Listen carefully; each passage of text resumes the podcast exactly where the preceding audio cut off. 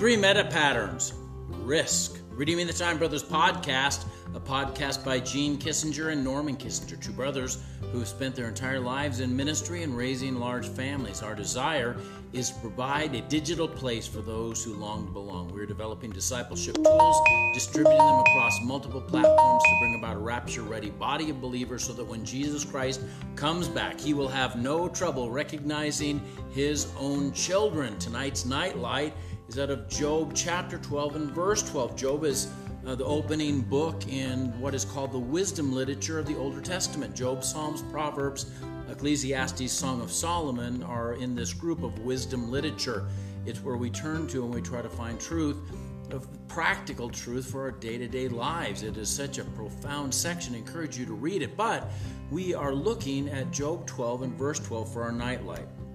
With the ancient is wisdom, and in length of days understanding. With the ancient is wisdom, and in length of days is understanding. The concept here is that as we live life, we gain experience in living life, and then we are to share that experience with those that are behind us. So there's a kind of a passing of the baton, a, a dispensing of knowledge from one generation to another generation. Right now, one of my great concerns is almost there's a cult of youth. Uh, everything that's young and bright and fresh and new is good, and everything that's old is bad. And that's not true, especially in life experience. Uh, when you're looking to gain some wisdom or insight in your life, it will benefit you to have some older, more experienced Christian believers around you that you can lean into and learn from.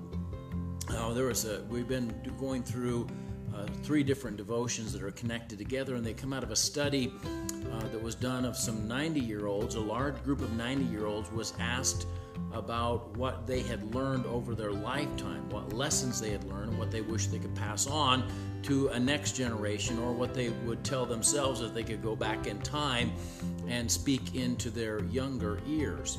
And here's what they said they said, number one, they would relate more they would have a bias towards relationship rather than accomplishment, rather than just sort of checking off a list of to dos.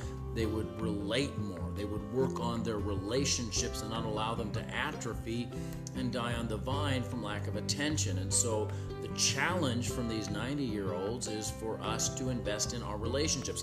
Second thing that we looked at is they said that they would reflect more, they would be more in the moment and they would think more about their lives so that they were able to appreciate what was going on in their life rather than going through life in autopilot, uh, really being unaware. Have you ever got in a car and you were driving from one place to another and you sort of mentally checked out on the journey until you got there? You missed what was going on around you because you were so caught up in what was going on in your head. And so, what they said is, is that they would reflect more, they would be more in each moment and they would derive more pleasure out of that moment and they would think about their lives because the unexamined life isn't worth living. And then the third thing is we're going to look at tonight, they said they would risk more.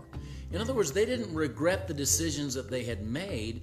They regretted the decisions they didn't make. They didn't regret the, so much the road that they had taken.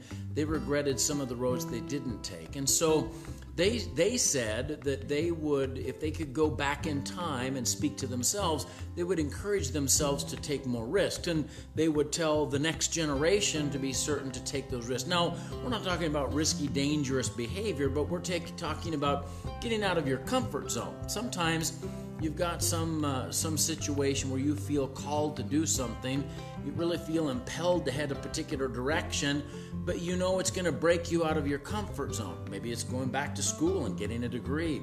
Uh, maybe it's uh, trying uh, putting an application for a job that's uh, above the job that you're doing. It's going to be a harder job Maybe it's having kids and you don't have kids. Perhaps it's getting married and you're not married. Whatever it is that involves this risk that's there, they said they would tell themselves to risk more. Now, that was in hindsight. Looking back on their life, they said, I wish I'd taken more chances. So I think we can learn to have a take a bias towards risk taking. Faint heart never won fair lady. Uh, the idea is if we don't take those bold steps, we won't get the beautiful reward we need to learn to take the bold steps. And I think, particularly in these last days, we need to be sort of Christian risk takers, those that are willing to share our faith with those around us, willing to invite a friend to come with us to church, willing to reach out and, and, and establish friendships with somebody that maybe it doesn't seem to be interested in us, but God calls us to be risk takers.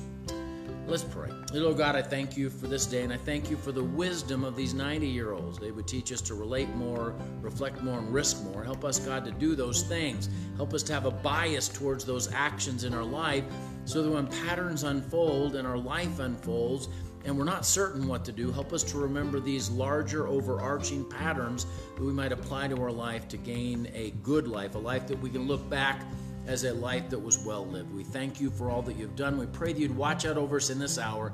Give us your strength in Jesus' name. Amen. Hey, God bless you. I love you, but Jesus loves you even more. Have a great night.